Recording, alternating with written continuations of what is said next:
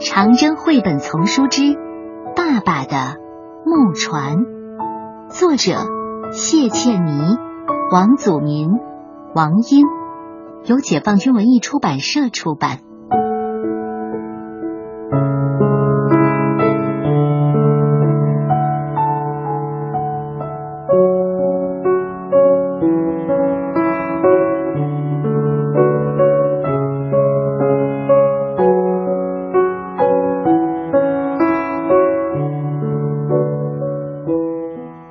树的爸爸是一位艄工，每天村子里的人出去要坐小树爸爸的木船过河，村子外面的人回来也要坐小树爸爸的木船过河。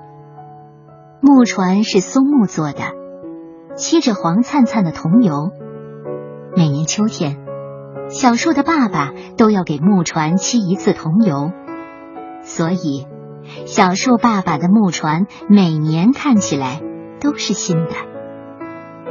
小树的爸爸个子不高，瘦瘦小小的，但是很有力气。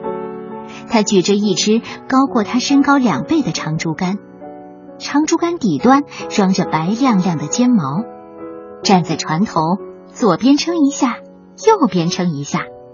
载着满满一船人的木船就会乖乖的朝对岸游去。小树最喜欢坐在船头，看清清的河水盘着好看的波浪线被船头分开，看身子黝黑的小鱼在水里快乐的戏水，看爸爸迈着弓步俯下身子，长长的竹竿整个插进水里，爸爸手臂上的肌肉鼓起来，脸上冒出了汗珠。在太阳光的照射下，闪着晶莹的光。这个时候的爸爸，小树觉得最帅。小树也会时常跟着爸爸，也学会了撑船。自从村子里住进了一支部队，爸爸和他的木船就更忙了。船上时时刻刻都坐着穿军装、扎皮带的战士。小树觉得他们好神气呀。特别是帽子上那颗鲜红的五角星，真是太漂亮了。有一段时间，小树的爸爸经常被半夜叫起来送人过河，或者接人回来。奶奶拍拍惊醒的小树：“睡吧，没事儿啊，一定是部队有什么紧急任务了，快睡。”说实在的，小树有点心疼爸爸。可是爸爸对小树说：“你现在不是也能帮着我撑空船了吗？等你长到十六岁，就可以把我们家的船传给你了。”小树掰着指头算了算，长到十六岁还要九年的时间呢。不过小树不着急，反正日子一天天的过，他总要长到十六岁的。可是小树没有想到，有一天，爸爸会离开，部队也会离开。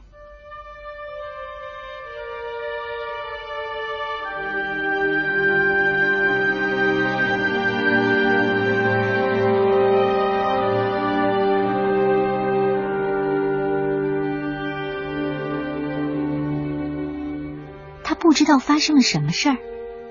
只是一夜之间，河面上排满了各式各样的渡船。这些渡船将住在村子里的所有战士都渡过了河。爸爸和别的战士一样，穿上了军装，戴上了有红五星的帽子。小树随着爸爸将最后一批战士运过了河。穿上了军装的爸爸显得又高又大。爸爸说：“小树。”爸爸会回来的，一定会回来。你要照顾好奶奶，照顾好木船。小树踮起脚尖，摸了摸爸爸头上的红五星，很认真的点了点头。爸爸走了，小树把空船撑了回来。天气越来越冷，天上下起了鹅毛大雪，木船静静的停靠在沙滩上。爸爸还没有回来。春天来了，沙滩里的芦苇丛抽出了新的枝条。木船静静的停靠在沙滩上，爸爸还没有回来。夏天来了，赤着脚的小树静静的坐在船头。望着前面寂静的河水，默默映着夏日的夕阳。爸爸还没有回来。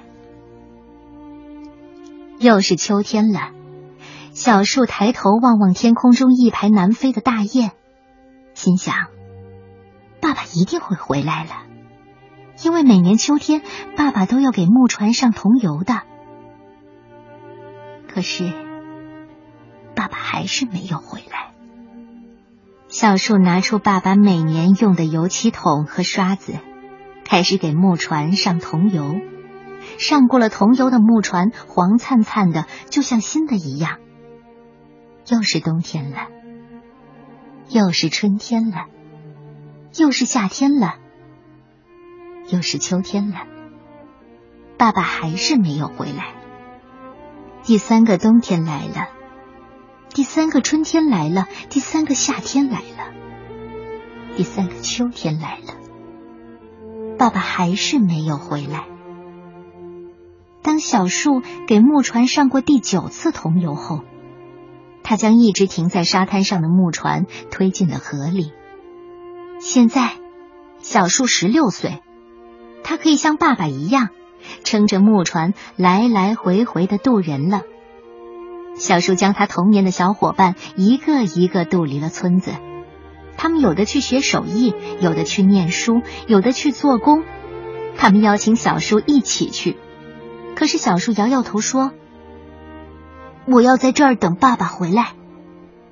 爸爸说过，他要回来的，所以无论如何，我不能离开。”小树长大了，做爸爸了。他给他的儿子起名叫小船。小船跟小时候的小树爸爸长得一模一样。小船渐渐长大了，到十六岁的时候，小树爸爸撑着船，像送他的所有小伙伴一样，将小船也送到城里去学手艺了。小船进了工厂，成为一个城里人。他要接小树爸爸到城里生活。可是小树爸爸摸摸那条木船，说：“爸爸不能离开，爸爸要在这儿等爷爷回来呢。”小船抱抱小树爸爸，一个人离开了。小船也做了爸爸，小树爷爷给孙子起名叫远方。远方跟小时候的小树爷爷长得一模一样。又是一个秋天了，到处都是黄灿灿的。远方陪着小树爷爷给木船上桐油，上好桐油的木船也是黄灿灿的，就好像新的一样，就好像很多很多年前太爷爷离开这里的那个秋天一样。一老一少坐在船头，望着前面安静的河流。河水缓缓的、缓缓的流向了远方。